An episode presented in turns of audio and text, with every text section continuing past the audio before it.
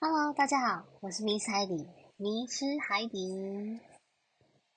在人生的地图上找到自己的路。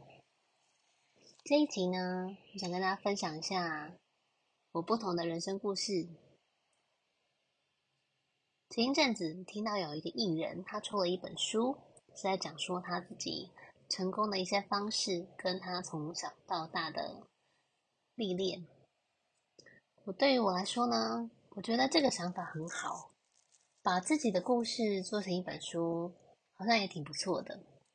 等到自己记性不好之后啊，还可以回忆，然后还可以看一下，提醒自己说，以前自己到底是什么样的人？毕竟人现在年纪大，也很容易这种老人痴呆嘛，或者是失智。如果不记得过去的自己是什么样子，其实很可惜，就很像一阵风瞬间就不见了。所以我这一集开始，我想要做一个自己的分享，也是用来当做自己的一个礼物，自己的一个回忆。那我就开始咯。从小到大呢，我收过很多礼物，但对我来说最珍贵的其实是我心中的那一束花。每一个在我生命中走过或是留下痕迹的人，都送了我一朵在我心里的花，因为这些花能够让我在不同时刻撑下去，走过我的黑暗面。现在我想记录一下这些可爱的小花儿们。那我就从小时候这个故事来下手吧。我记得小时候呢，有一段时间是外公在照顾我，当时我也不知道为什么，总之有一天呢，家里就没有妈妈，但是外公却出现了。我爸爸他因为要工作，晚上常常不在家。对我来说呢，外公就是一直会在后面看着我，照顾我的人。只要我转头往后，我就能看到他高大的身影，圆滚滚的肚腩。那个时候啊，一直觉得这是理所当然的事情。现在想一想，才发现很谢谢他愿意从桃园北上，当时这样交通不方便，千里迢迢坐的客运，大包小包的先来到台北车站，再转车到我台北的家。已经不记得外公在家里照顾了我多久，但是我对他跟他互动跟他玩，我非常有印象。我记得我很努力的爬到他的肚子上，然后再从另外一侧滑下来。我想我也就这样子学到了人生就是这样上上下下的道理吧。外公他喜欢谈往事，他谈国共战争，也谈韩战。他说啊，他很幸运，在不同的时机点都躲过了参战。当年国共战争的时候，因为他人在外面做生意，被好心的人告知说，战争要爆发了，军队在抓人要当兵。他当时其实年纪很轻，所以他一股劲儿就是想要逃。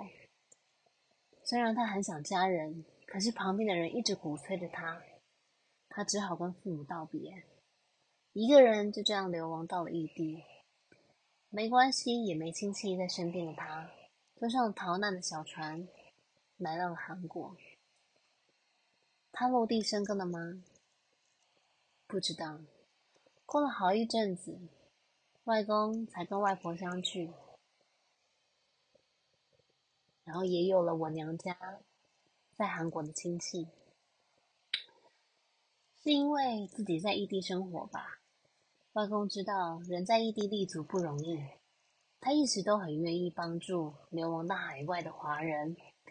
原本他是做贸易生意的，后来呢，在南韩开了餐馆。餐馆里面呢，总是因为要帮助一样是华人的别人，而请他们来店里工作。当时很多华人其实都是非法入境，所以外公在聘请他们的时候，也要帮他们安排住宿跟安顿家里。其实这样子非常危险，因为他们都来去不会先告知，然后你根本不知道他们的背景。可是外公呢，还是很愿意帮助他们，一心为善。我阿姨跟我妈长大之后，其实他们就看多这样的片子，或者是那种不真实的人与人之间的关系。就老是劝外公说不要再这样子帮助陌生人了，可是外公总是说他们这些年轻人啊其实很可怜，他也很心疼他们，他就在他们身上看到过去的自己，他觉得年轻人就是欠一个机会，如果能够给他们一个机会，他们就能够活下去。这就是我的外公，一个大好人。后来年纪大了，餐馆也收了，他回到他以为的家乡，那个落地生根的地方。但是他不知道当时是要回到内地还是要回到台湾。可是当时的内地其实非常混乱，他没有办法入境，他辗转呢就来到了台湾，一待就是一辈子了。在台湾他也开始做些东北的小生意，解自己的乡愁，也解别人的，也解街坊邻居的怨。骑挡车卖大饼，日子过着也卖出了名声，还上了地方的报纸。大饼真好吃，不只卖给眷村人，也卖给想尝鲜的本省人，结果新客旧客都变成了常客。如果临时没出现啊，在卖饼的角落，下星期还必须要准备更多的饼，还要跟街坊邻居道歉赔不是，让他们担心了。山东大饼是这样叫了，喊了，嗓子哑了，但人情浓了。后来生意给小舅舅做，卖饼的人虽然变了，但家乡滋味仍在。闲不下来的外公，他就卖起大人小孩都爱不释手的把布冰。我最喜欢去外公家吃他的把布冰，五颜六色的味道什么都有。外公说大饼一两天不卖还行，可是卖冰晚一分钟都不行。他的把布冰啊，就像下课的铃声一样，每一个学生每一个孩子都为之疯狂。他说每一球5元，3球10元，其实完全没赚头，只能赚到孩子大声的道谢。钱不多的孩子他也会免费给他们吃，因为他觉得吃东西就是要快乐，就是要够吃。这就是我的外公。在野狼挡车上奔腾的他，某天呢就是被一个年轻人没有注意到撞到了，脑部受伤之后，他的身体也每况愈下。我妈妈为了就近照顾，所以在台北的家呢附近租了一套房子，让外公呢能不定时在就医的时候可以住下。有一天呢，大学下课的我正前往医院要探视外公，电话那头的妈妈却说要我回家。我说我人就在护理站耶，我不能进去吗？我就看着这样子的医院长廊，这样子问妈妈，妈妈很坚持要我回家。现在回想起来，明明我就是一个护理系的学生，我却听不懂妈妈话里的意思。那天喝完了一杯鲜奶，妈妈正要往回家的路走，就接到医院的通知，永别了外公。谢谢您让我有一个善良的妈妈，我要提醒自己，我要努力像妈妈一样那么善良。